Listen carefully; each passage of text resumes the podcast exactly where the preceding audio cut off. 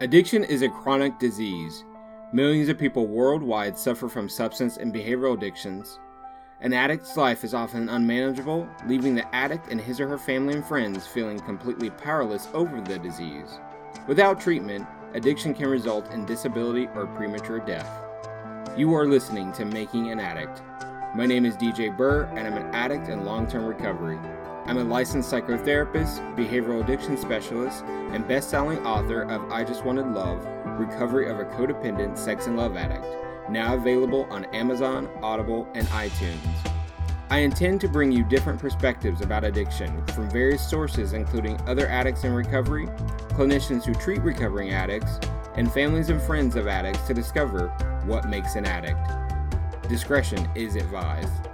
To learn more about this podcast, check us out at makinganaddict.com or follow me on social media at DJBurr1022 on Facebook or the DJ Burr on Instagram.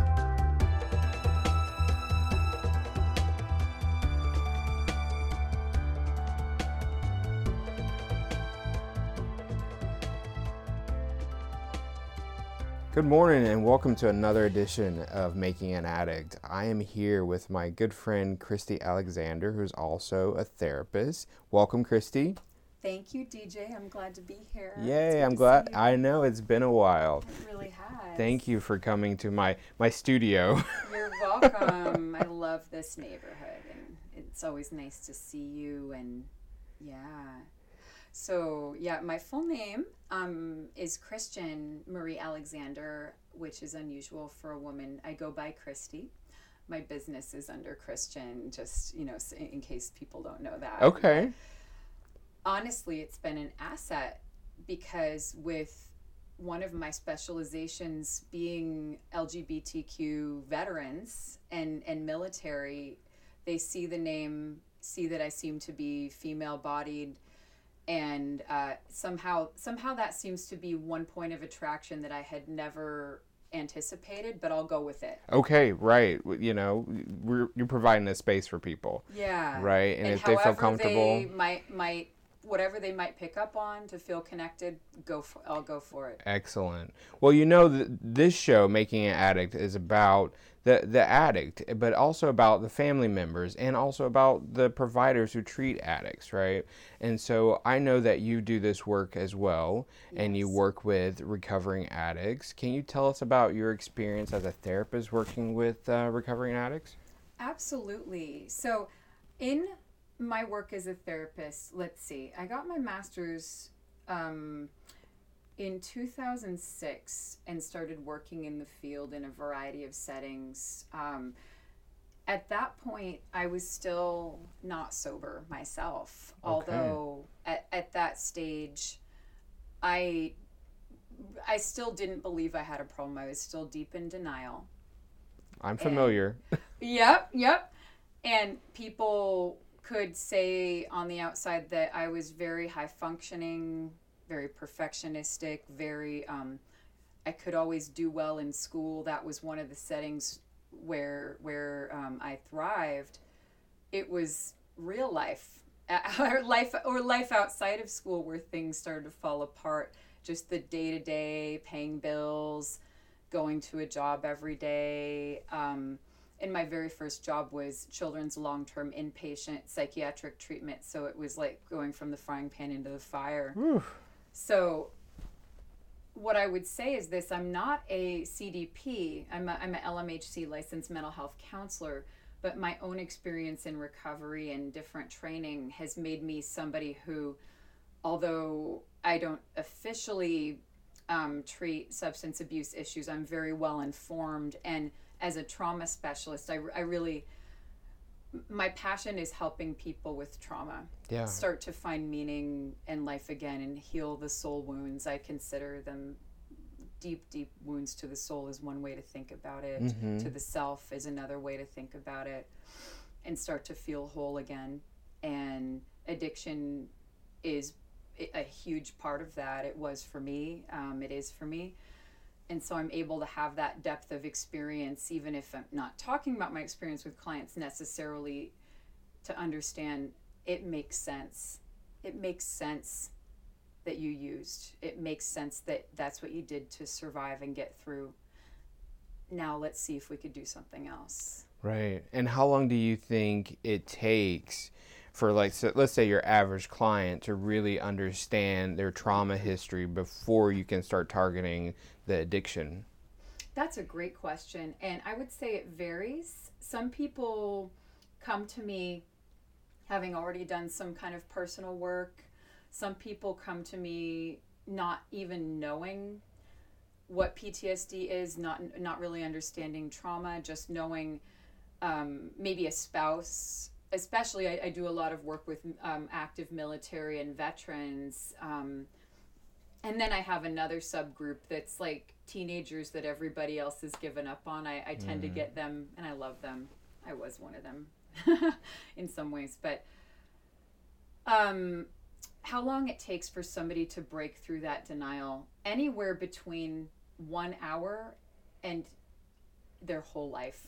Right. I mean, it, the, yeah. it, the, the variability is so high. Uh. But I think honestly, if I'm not able to get some real traction with the person just on sort of breaking through the denial um, within three or four sessions, I start to talk about, you know, motivational interviewing, helping elicit that client's own argument for change.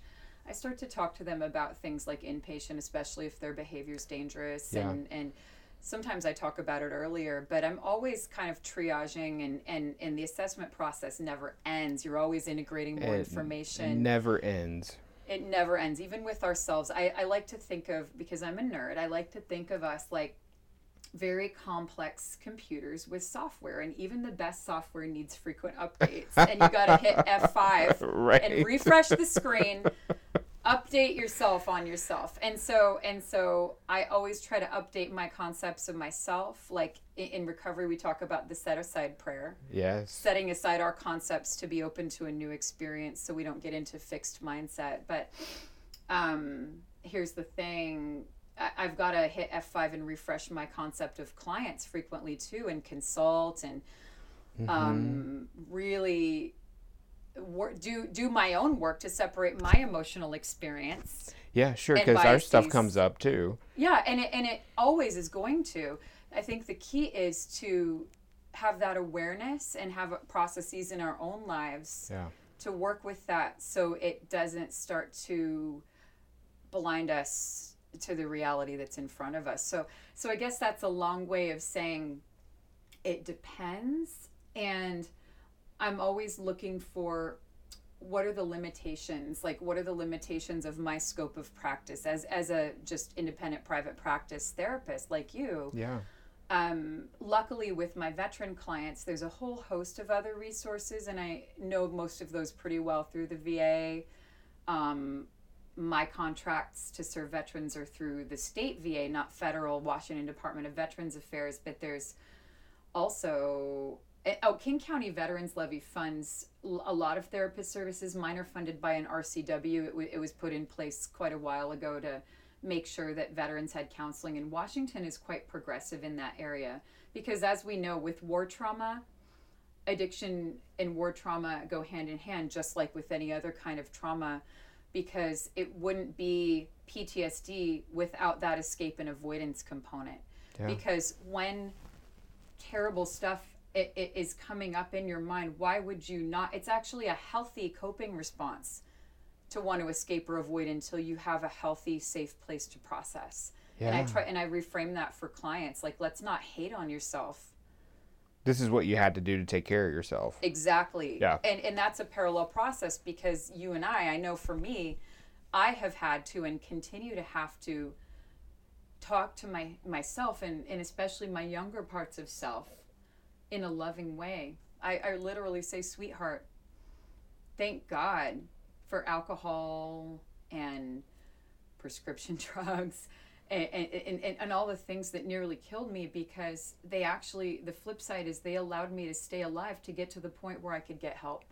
That and I've had an enormous amount of grace. My higher power is so big although my concept has grown with time, my concept of that higher power. But my, but I've had a lot of grace and protection. And I see that now, mm. and I think uh, yeah, they're on their own pace. Every client is on their own pace and their own timeline and the best that I can do is keep myself a clear channel and keep myself as healthy as I can to, to be able to reflect back their truth to them not because I know their truth but because I'm able to see clearly what they're saying what they're showing Right. and maybe shine a light into their blind spots for them We have to be that mirror. That's what I tell Mhm. my clients. I was like, my job is to be a mirror, and I think I stole that from my therapist because he says that to me a lot. I, it's that's legit. I mean, I can't even tell you how much it, Dr. James says, Saidi Fremont. That man. That's the first healthy relationship I ever had with a male, and it paved the way for the beautiful relationship I have with my father now, Wow. who's a military vet from the Navy submarines, thirty years. Just my dad's a lovely human being, and he and I connect. It, he had some alcohol problems back in the day. I, I, I won't say he's an alcoholic. I don't think he identifies as such, and really he's doing pretty okay now. But finding that therapist when I was 22 was also a dose of grace, and I've seen him on and off since then. I'm, I live a little too far away. I live in Bellevue. He's in Fremont. And I see a woman now, and that's just right for me now but through that relationship i mean i have to say i even modeled the look of my office after him and my business card he's just he's got that style he's an east coast styling man you know i always related Nice. to that and someone who grew up back east so Right. but sometimes it, it is our therapist who provides that that that new framework for what a healthy Mm-hmm. relationship looks like. I would say mine uh, did the same. You Mm-hmm. know, I've worked with mine for five years, and he's the one who said you need to go to a meeting, wow and and, and I said Powerful. I don't want to fucking go to a meeting. I said that every week, right? And sometimes would leave his office and go act out. yeah Yeah. Yeah, And I had to that start, makes bu- sense. uh, right? Because he was bringing up all, we were bringing up all this trauma, right? That I was not even prepared to deal with, right? I didn't even have any r- real insight into it. And so he was like really pulling scabs off of, of, of wounds that I kept, you know, putting band aids on. And sometimes that's what it feels like when our clients are sitting in front of us and we're sitting, we're reflecting back what we're hearing, and it's so hard to hear it. Thank you for saying that, DJ, and that's so true. And I always, I always have to try to remember to step back and say, "Okay, Christy, you've been working this with this material for how long?" I got sober this recent time, most recent time. I, I had been attempting to varying degrees getting sober since I was 19 and had a near death experience. Um, Wow. being roofied. Um, well, not roofie necessarily. I was drugged with ketamine at a party and Ugh.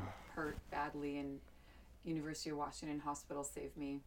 Um, but that's the first time I tried to stop drinking. I stopped doing ecstasy at that point. This was the 90s. Ecstasy was the thing.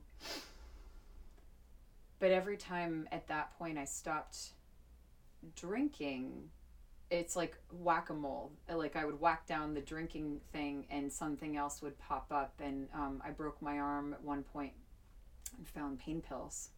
Mm.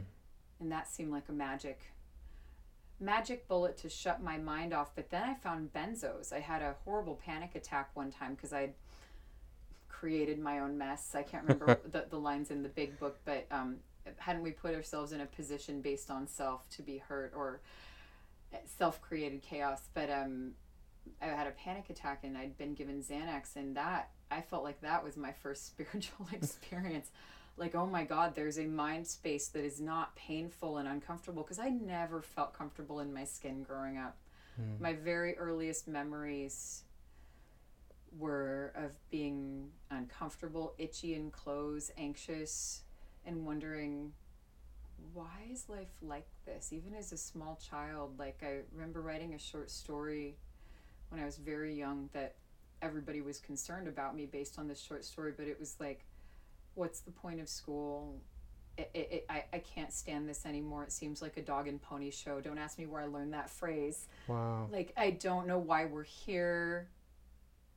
I hate this and i was getting horrible migraines even in kindergarten. I remember one time i ran to the bathroom to throw up and I stayed in there and was sobbing because I didn't have a hall pass and I thought I'd get in trouble and get hit by the teacher. Well, they didn't hit. It wasn't Catholic school in the 50s, but that's how fearful and uncomfortable I was in my skin and you know, migraine um, now I know, oh, this is another interesting piece. Here are the three things that have been instrumental in me being happy and well and, and functioning and hopeful today. The program of Alcoholics Anonymous and other 12 step recovery, um, including Al Anon, SLAA, lots of ism there. so that's been one instrumental thing in, in accessing a higher power through that.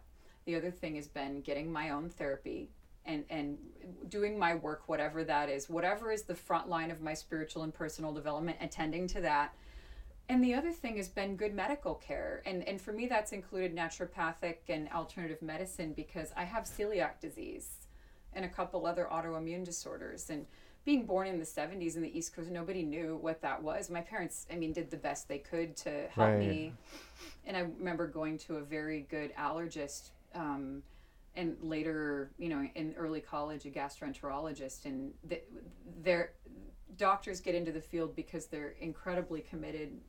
They're healers. They're I love doctors and nurses, and everybody in the medical field's amazing. In my book, you know, some are a better fit than others, but they didn't have the tools to diagnose what was happening with me at the time, and so I what I internalized and got messages from others is you're too sensitive, you're crazy, you're um, um, a sensitive snowflake. You're you're you're um, you have a nervous temperament. You're anxious. Harsh. You're, you need to get get control of yourself. You you know you're too emotional. You're doing this to yourself. You're doing this to yourself. This is your fault. Your fault. You're to blame. I have heard that so much.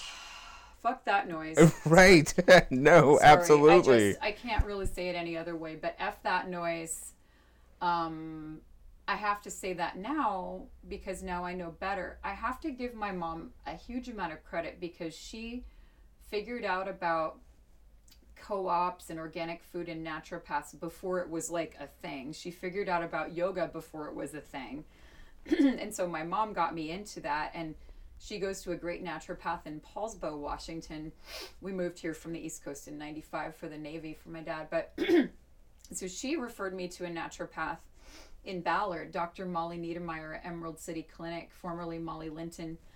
She's she's a saint as far as I'm concerned, and she runs a clinic there. And once she got her hands on me, I was so much better, and that was right around the time I was getting sober. I, mm. well, re- let me rephrase that. I first met with her in 2006 and, and we started peeling off onion layers and in 2009 when i got sober I, I became willing to give up the foods that were literally slicing up my gut.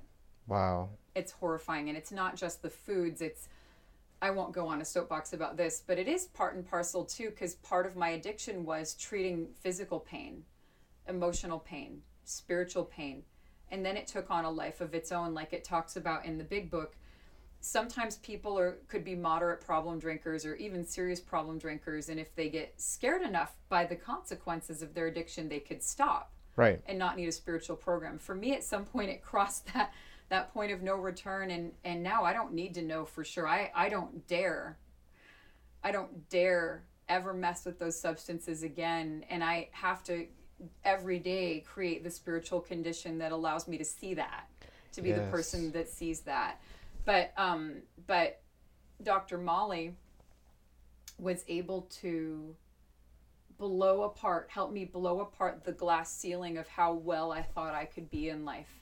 I'm 38 years old and I went to my 20 year high school reunion the other day. And, and yeah, there's a lot of dietary restrictions that I'm on because when you have celiac disease, it, it, the main thing is gluten, but it's also the fact that in the United States, we hybridized wheat at some point to make it more resilient as a crop and allow um, more resilient even to putting a pesticide called glyphosate on their Roundup. Most other countries, like in, in Europe and Canada, recognize that that's a neurotoxin, not very good for people. Right. Here we still have it and and it's debatable. I know only can speak for myself that that is very toxic for me. My constitution is quite sensitive and i don't look at it as a bad thing now. No. it's just how i am. I'm a sensitive little flower. And, and, I, and genetically i've got some mutations that make it hard my, my mthfr mutation comt and it makes it harder for my body to clean out gunk. Right. just the normal gunk of daily living that we get in modern society.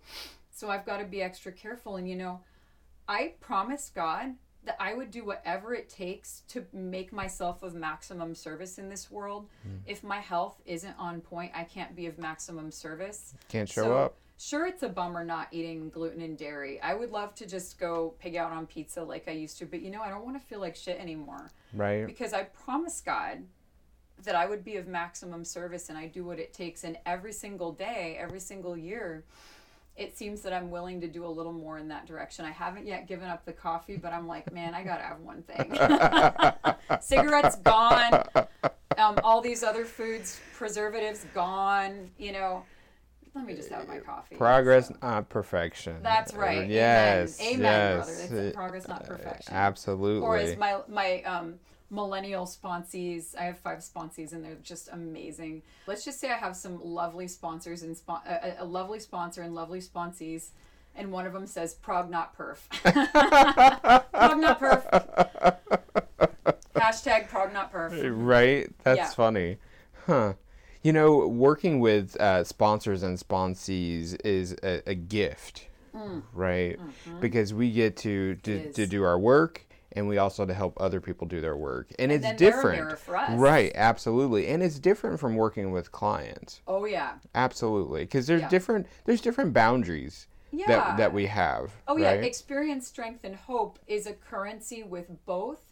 But I talk about my experience, strength, and hope much, much, much more directly um, with sponsees because Yeah. that's what we do, Mm-hmm. and and we read the book, and and the role is different. Whereas with clients, my experience, strength, and hope is kind of that cushion in the background that gives me depth and perspective. Yes. That's the way I look at it.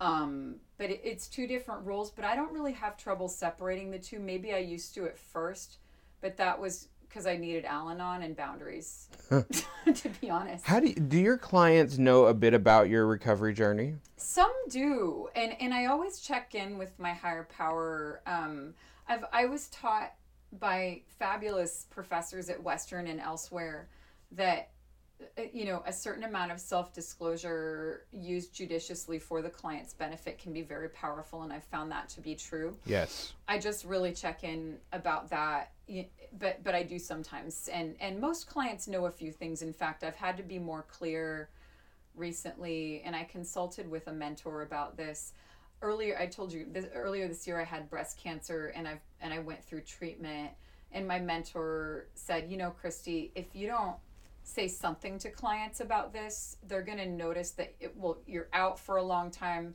you're tired, it- you know, you had surgery, and they're going to assume the worst, especially anxious people or people with trauma who have fear of abandonment. Absolutely. And so I had to write something up and, and let people know and talk about it because it wouldn't be to their best interest to just try to pretend like I'm not a human being. right.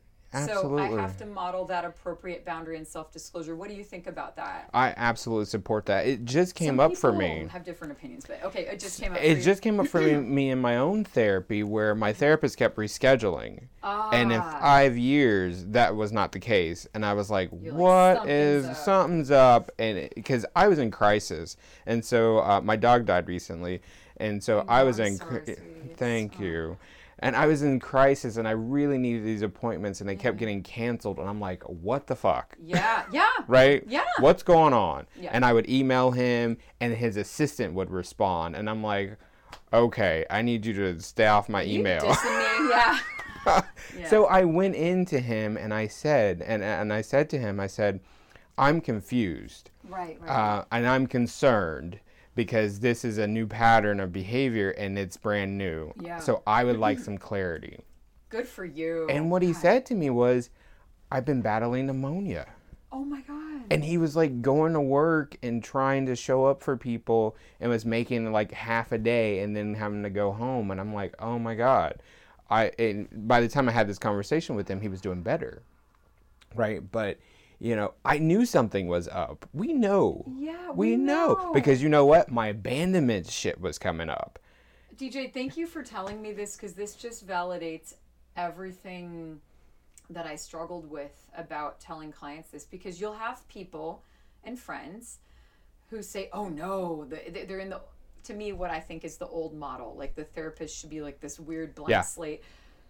I'm sorry. I just, and that story really helps me to see if I were in their shoes, I would want to know enough information so that I know what's happening. Right. and he all, yeah. is that blank slate, you know, eh, he's a psychologist and It's old he's school. he's old school and I said, "Thank you for the the disclosure. I know that this was personal and I appreciate it." He says, "Well, you asked for clarity." So I, I thought I needed to provide that. and good for you and I and, and the fact that you were able to do this uh, this respectful self advocacy and communication speaks to the work that you've done. And it was hard. I'm sure it was. I mean, I'm sure I can only imagine because that stuff is hard for me. Like, oh my god, honestly, cancer has been a gift because um, the silver lining is I had a moment with my mom, and and I love my mom. She's done a lot of her work, but we we had quite the quite the relationship, and we've also helped each other grow. Um, but lots and lots of growth with cancer because one day you know, uh, I was meeting them in Edmonds for a family lunch for Mother's Day, and I was in the middle of radiation. I just had a TIA, which is a mini stroke. Oh God. Don't recommend it. Um, as it, it, it was a response to this chemo drug, tamoxifen, and estrogen blocker. I've always had weird paradoxical responses to medicines, and now I know it's the gene mutations and Right. stuff. There's a lot of literature about it coming out, and naturopaths have known for 20 years and it's finally filtering into hmm. mainstream medicine. But anyway so i i had the instinct that tamoxifen wasn't a good medicine for me but i was scared and seattle cancer care alliance is fabulous and they were just doing the standard treatment but i had a four day migraine where i lost a chunk of time and then my executive functioning was bad my emotion regulation and I mean, I am an expert in assessing and working with traumatic brain injury, which I've had a couple of those, hard knock life, you know. Mm-hmm. And I was like, something's wrong with me. And I took myself in and got a neurologist and, you know, referral and sure enough, TIA. So, um, um, that said, I was very fragile emotionally at that stage and I was tired and I driving was hard for me. Driving from Bellevue to Edmonds was hard and so I had parked and and I just was out of the car walking and I, apparently I walked right by the restaurant where they were. Well, I, I haven't been to Edmonds in years. My mom and dad go there all the time um, because there's a ferry and my sister's more north. But so she comes out of the restaurant and she's like, "Okay, space cadet, we're over here." And and and, and she just my whole life has has like you know, I was diagnosed with ADD in college, but as a kid, it was all of this stuff like, how can you be so smart and so stupid at the same time? Or you have no common sense, you're so drifty, which I, I could smack her if she ever says that to me again, or like, you're so spacey, or you don't care, you're not motivated. And it was all the stuff that became my self talk. And so at that moment, I was able to say, Mom, I need you to be really nice to me. I have cancer. And I started crying. And she was she was like, "Oh my god, you're right. I'm so sorry." But see, that was my codependent is I experienced her as more emotionally fragile than myself when I was small and she was she was. She Yeah. was depressed and anxious and a young navy wife moved across the country with no one. And then my dad's out to sea. I mean they both grew up baby boomer like with the whole scarcity narrative of the Great Depression and their parents and fear and scarcity and there's never enough money. I mean all that shit right, Right. generational trauma and things so they had their baggage, but here's the deal. That's who they were 35 years ago. They have they have done their work. Mm-hmm. And, and and so I realized at a certain point in Al-Anon that I was not responding to my parents as they are today, and they do have their foibles just like anyone. I was responding to them like they were 35 years ago. I hadn't updated that software. That was humbling to see my part. Yes. I was still acting like they can't handle the truth about me. Better not share my truth with anyone because then you've got your problem and their reaction. right. But you know, I had to start standing up for myself with literally the language of a toddler. I don't like that. Mom, I need you to be nice to me.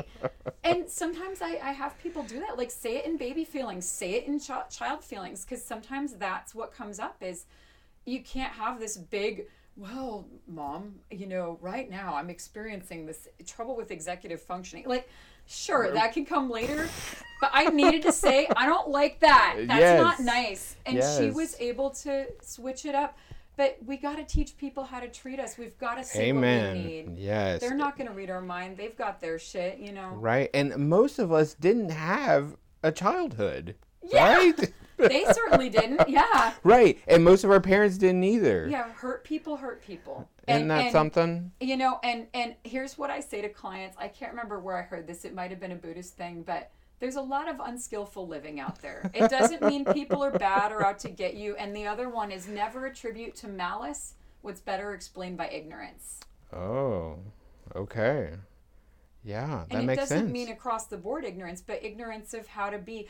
There's a lot of unskillful living when it comes to dealing with feelings in this country. Just look at the very top, commander in chief. mm-hmm. Mm-hmm. There's some uh, there's some unskillful living going on there, and he's got some skills in other areas. I'll give him credit for that. Sure, but I believe that he's uh probably a, another suffering person.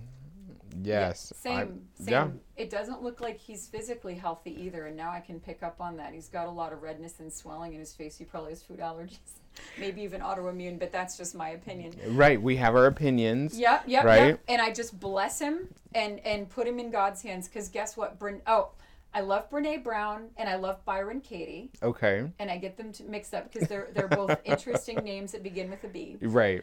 Um, but Byron Katie said, "There's my business, your business, and God's business. When I'm wrapped up around the axle about something, I got to stop and pray and say, whose business am I in? I got to mm. just stay in my business.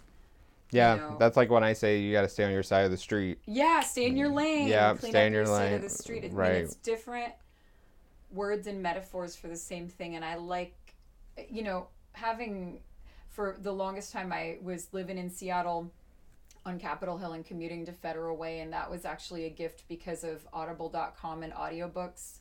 I got so much reading done that way. Seriously, and I still do too. Mm-hmm. it like when I'm walking. Doing, do you do Audible too? Yes, absolutely. And I have a book on Audible. I have it. I have it, DJ. It's a big inspiration. Actually, Yes. DJ's book is a big inspiration for me because I I think the most formative um, wounds in addiction for me was I misread my parents' unskillful living as I I'm not worthy of love. Yeah. I'm not lovable. I'm not good enough. I have to perform or be pretty or be perfect or please Or caretake. caretake or or like jump through hoops to please men to be worthy and that, that life is too hard and painful so you just got to grab your pleasure wherever you can get it. Mm. That is so true. Right. So true. It Eh. makes me sad now because it's so many years believing what my fears told me. You know, fear, false evidence appearing real. Yes. I You know, absolutely you're know a kid that. And, and you see people behaving a certain way or not behaving a certain way and you draw conclusions about that based on your you know limited human mind and limited child mind without a fully developed frontal cortex you, you you draw conclusions about that and you make decisions about how to live and how to behave Yeah. and that's a lot of the currency I work with in therapy, or, or what were the early conclusions you, you drew about life, yourself, other people, and, and your parents, but mostly yourself, um, and God. Yeah. And, and, and what were the decisions you made about how to live or behave or relate based on that? And usually that's a pattern like a, a, a rock skipping across water that reverberates throughout experience. Mm-hmm. What, do you, what do you think of that? You relate to that? I, I do relate to that. I mean, I have lived most of my life in fear, right? Most of it in fear. And I, I'm glad that we're talking about this because when we, we worked together at an agency and that place brought up so much fear in me. Oh my god, I never talked about this really, but it brought up a lot of fear in me too. Really? What was yours about? So my fear was that I wasn't good enough, Yeah. that I didn't know what the hell I was doing, Mm-hmm. um, and no one was interested in helping me figure it out. Wow. Yeah. I totally relate to that. Um, a lot of those came up for me, and I think it was we were serving, this was a community agency, we were serving overall. Now, I worked for the veterans program there, so it was a little different demographic. It was less chronic mental illness, although there was some, because there's there's a lot of veterans actually one of my areas of research and specialization i'm working on a doctorate now or starting a program What? so i'll tell you about that later but one of the areas that i really want to work with is the difference between people who go into the military and may have some kind of trauma but had a pretty well childhood Yeah. versus people who in the eloquent words of one of my fellow therapists who this guy is a veteran my cake was already baked vietnam just put on the icing Oh. as in complex trauma, early childhood stuff, attachment issues, and then throw into the military. Right. It, it's two different sets, and I see a lot of um, differences in those two subgroups and the outcomes. And but anyway, um, what I felt working for Valley Cities was um, this big awful hole of need and that nothing I could do could fill it. I wasn't getting paid enough to pay for cost of living in Seattle plus Oh, student loans. me either. plus- yeah, it's brutal. I feel like the mental health system in this country, and and my mentors said, it when it went from fee for service to tiering, Yeah. like the tiering system in Medicaid for chronically mentally ill populations is when all of that shifted because it used to be community and mental health paid just as well as Oh, really? yeah yeah yeah in the 60s and 70s talk to the old school wow. um, but my supervisor at um, Seattle Children's Home had been in Kitsap Mental Health, which is a, a fabulous community agency on the Kitsap Peninsula. And she said Medicaid used to just do fee for service, just Yeah. like an insurance company. But when they switched to tiering, Mm-hmm. All of a sudden, I, I don't know all the ins and outs and finance of it, but it, but it's worth talking to people who were in community mental health in the 60s, 70s, and even 80s because they said there is a way to fix it because it used to not be broken. Right. But And it's stressful as hell the way it is now. oh And- my and god, it- you uh, can't we're- keep up with the paperwork and caseload. overworked, right? Uh, underpaid. The only time I ever got in trouble at a job like ever was when I was about to hit bottom and I was three months behind on paperwork at Sound Mental Health and I was also sleeping through meetings because I was uh, on so much benzo and pain pill and alcohol. I mean, I was like Whitney Houston. Like I honestly probably came very very close to dying exactly like Whitney Houston and she was one of my childhood idols. I Yeah. used to sing and perform. Like I used to think I'm, I was going to be like a famous singer or dancer. Um, it's kind of amazing when you think about it now, but um, that's what I was passionate about was the arts. Yeah. And I shut off that part of myself because I was I, I felt ashamed. You're never going to make a living doing that. What is that fluff? You need to be an engineer, you know, something eh, old old old scripts, old beliefs, but here's the thing. I would take baths and, and drink wine, take benzos and, and, and pain pills until I fell asleep. I very easily could have stopped breathing and died, like Whitney Houston. And there was something that shook loose in me when when she died. Of course, that was after I was sober, Yeah. but just the realization, the gravity of it all. But but the one time I ever got in trouble at a job, even in the depth of my addiction, and I was in a lot of trouble at Sound Mental Health because I was working with offender services. I had Department of Corrections clearance to work with, go into prisons and jails and do assessments and then do like anger management and group therapy with people who were dangerous offenders, Yeah. mentally ill offenders. And honestly, some of them, that was a huge perspective shift in understanding how people get stuck in the justice system in the intersection of race, culture, poverty, um, drug abuse, uh, uh, trauma. Blew blew apart any illusions I had about that. Mm-hmm. That's a whole other podcast, I'm sure. yes. but my I remember my boss and um, her boss, Rochelle and Kevin, um, amazing people, sat me down and said, "We know something's wrong. This isn't you. You're three months behind on paperwork." And I'm like, "Well, community mental health is really messed up," and and it was, but I wasn't showing up for meetings. I was checked out, and they knew it. And and and that's when I finally got the courage to say I can't stop. Mm. I'm using drugs and alcohol, and I can't stop, Mm. and I need help. And at that point, the minute I admitted I need help, and I remember going to a few meetings and I would still drink afterwards. I even got together with this guy I didn't even like and did cocaine all night and felt miserable. Oh, cocaine? I'm like on cocaine at baseline. Normally, I like things that bring me down, like like the benzos and and it, they say there's you know a couple kinds of drug addicts the ones who need to like like to go up and the ones who like to come down and, and like the mm-hmm. heroin the the i never actually did heroin Thank God. I, oh i was too afraid to put things in my veins. My ex-husband well i won't talk about his story here. I love him. I bless him. Hope he's well but pay, doing the pills and the and the nice red wine and the nice cocktails and looking pretty helped me stay in denial fat longer and i think i could fancy up my concepts of what i was actually doing oh i have prescriptions for all of these but i was being incredibly dishonest in order to get those i had three doctors around town in seattle all in different medical systems and i knew how to say we're counselors Right. like I took a bunch of medical classes before I went into counseling. Like we know what to say. And I was never pegged as a drug seeker. No one was onto me for that. Mm-mm. Thank God the people at Sound Mental Health who were my employers were finally onto me. Because even though at the time I was like, they're out to get me, them fuckers, they don't understand. they helped me recover and I and I That's a am blessing. forever grateful. Actually, um, I've contacted both of them to make amends. They don't work. I, I can't find them. Oh But, wow. but you know what? Eight steps says we stand at the ready.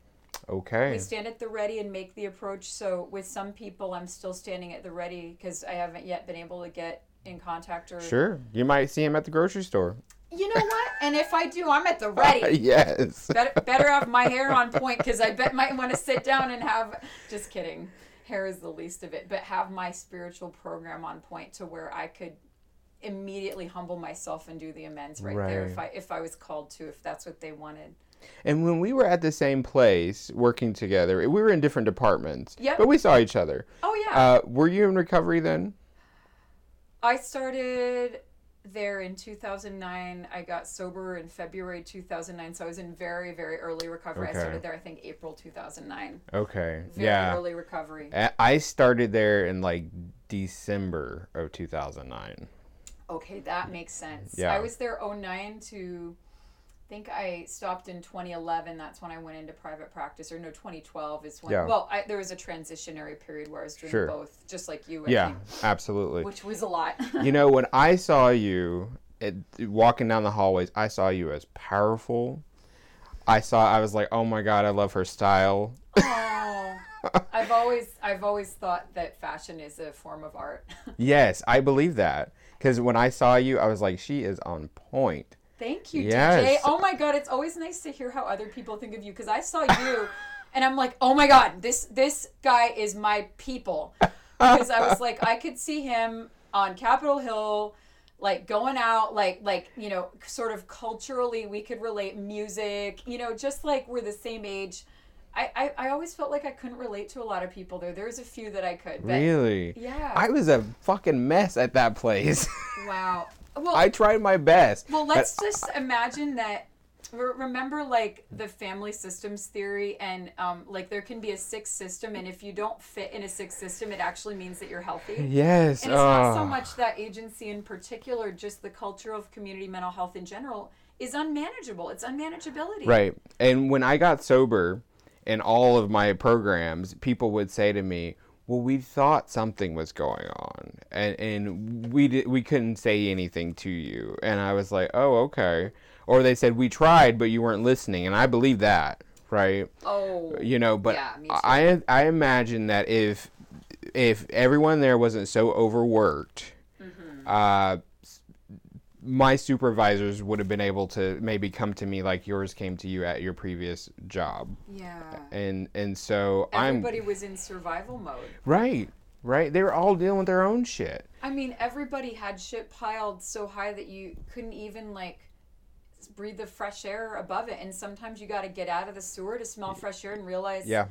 How bad it is. And and that was one of the better community mental health agencies. Yes, absolutely. I My God. I support the community mental health system uh, to a degree. I uh, support reform of it. right, and I they need and I appreciate that agency for giving me a, a chance and and making a difference in my life. Mm-hmm. Um, but that's where all of my like a- addictive stuff was just like spilling over, right? And so I do my best now to give back to the community the best way I know how, um, as an amends. You And know, so that's that's actually really inspiring and I think what I want to do now is kind of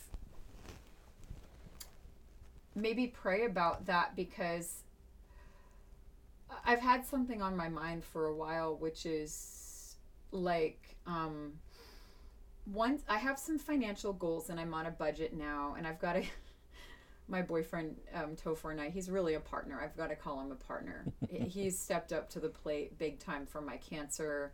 He's helped me to get on budgeting software called You Need a Budget to track my income. He's really, He's okay. So Myers Briggs is one thing. It's not the be all end all, but um, I'm an ENFP on the Myers Briggs. He's INTJ, so we're exact opposite. So all the things that I find difficult, he's super good at, and vice versa. So we help each other. I help him quickly compose a really good email to a tenant. His family has a property management business. He also works in internet security, and he like freezes up when he's got to do like communication, like interpersonal communication, Sure. and I freeze up when I've got to deal with money, numbers, finances, taxes. isn't that the truth? and he's great at it. Like he he's literally been putting his income into QuickBooks since he was like 12 and, and using spreadsheets. So he's like, it ain't no thing. We're gonna do this, and I'm gonna help you with your taxes. And so so it's a beautiful thing to to accept help from others. That's a new behavior for me, and I still have to always always work at Yes. willing to accept help and trust that other people could help you because my experience or what what my early conclusion was is not only can other people not help you but it's better not to even let them try because they could make it worse right. that hasn't actually been the truth for me since like 1985 but i used to run that software like it was it's like running windows 95 on a brand new machine it's gonna be buggy right. it's gonna be buggy. There's gonna be system crashes. So now, what I tell myself, my new conclusion is, it's okay to speak your truth, and it's okay to try out trusting people. They will show you if they can be trusted in certain areas, and trust is not all or nothing. Um, you can kind of wade into the trust pool instead of jump all the way in, and that's healthy. right. It's built over time. Yep, and and some people ha- have helped you. Life is a team sport. We can't do it all alone, and that's what they teach in recovery. Is Yes. it, my early sponsor said, "I don't care what your higher power is, as long as it's not you, Christy." Okay. like, "What can it be?" Yeah, but, but but that's true. That's true. That and is now true. my higher power grows and expands. My concept of my higher power grows and expands every year. My higher power has always been infinitely big but my concept of such hasn't always been. So, yeah. Do you have anything else you want to ask me? I like no, just talked about you everything. you are amazing. You're amazing, and I'm so grateful that You you you took the time to, to come over to Seattle and and have this conversation with me, and to to share your experience, strength, and hope with my audience. And I think they will be all touched by your story. Oh my God, DJ! Today, most of my life, I wanted the Starship Enterprise to come pick me up and get me the hell off of this planet. I still think that would be cool. And and Captain Picard, Next Generation represent. You know, I love all of the Star Treks, but Next Generation was my jam at that age, and I still love Captain Picard, and he's my first celebrity crush. But but today I'm comfortable in my skin most of the time. I do what it takes, and I am stoked to be alive and stoked to do what I do, and that's a miracle. Yes. Because for most of my life, I had to get my joy and pleasure sort of in these below the belt ways as this author I like Caroline Myss um, MYSS she's worth looking up she calls it below the belt the first three chakras you know kind of like the lower urges you know just just it, it's kind of like I got my pleasure like it, like um the kind of pleasure I was getting in my addiction was like high fructose corn syrup and now the kind of pleasure I'm getting is like the most nourishing whole foods and like super high quality dark chocolate like it really Huh. it's not that cheap ass candy you know but that's what I was getting in my addiction it sure it kept me going and like oh it's sugar Right. you know but it wasn't sustaining. Yeah. and, and what I have now is sustaining and I've got to say to anybody out there where there is life there is always hope. Nobody nobody is is too far gone for hope. Anybody can change people. There's a lot of dichotomizing literature out there now about oh narcissists and oh evil narcissists are hurting these Oh, good I kind know. empaths. Fuck that noise. We all have all of that in us and carl jung talked about the collective unconscious and the shadow we have to acknowledge our shadow or it will eat us alive but here's the thing we all have aspects of all of that in us and there is nobody who's beyond hope if they sincerely want help. If they sincerely seek help and are willing to be honest, nobody is beyond hope. I really believe that now. Most of my life, this is sad to say, I was a staunch atheist because I didn't believe I was eligible for a relationship with a higher power. So it was easier to just say, well, that's just a bunch of propaganda. Yeah. Yeah. I was afraid that I was too broken. I thought I was a I thought I was a sociopath. I really did. Hmm. And I got some early messages. Well, nobody could really understand an 8-year-old who asks for an amethyst geode for Christmas. I was a little left of center and people and, and I knew things and, Yeah. and and I knew things that were uncomfortable for the adults around me, but now I know I wasn't a sociopath. I might have had some of those behaviors at times, but it wasn't who I was at the core. I think at the core of every person on this planet, even a serial killer, is a beautiful soul. We're all uh, unique. Yes, we are. And what we do in our behaviors in this lifetime could be very dangerous and hurtful. And I think there needs to be boundaries around that. Yes. And I think we can have ultimate compassion for ourselves and others and ultimate boundaries. I love it. Yeah. I love it. I love you. Oh, Thank you. thank you so much for being here today. Thank you for having and me. It's let's a blessing. let's stay on the ready for the person who comes into our office who's still Yes. suffering and help them each day, uh, one day at a time. Okay. I Thank can, you. I, I can get behind that, DJ. That's beautiful. Thank you. All right. Have a wonderful day. You too.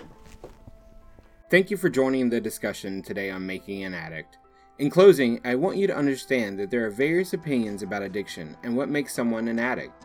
The opinions expressed here on today's show are those of the person who made them.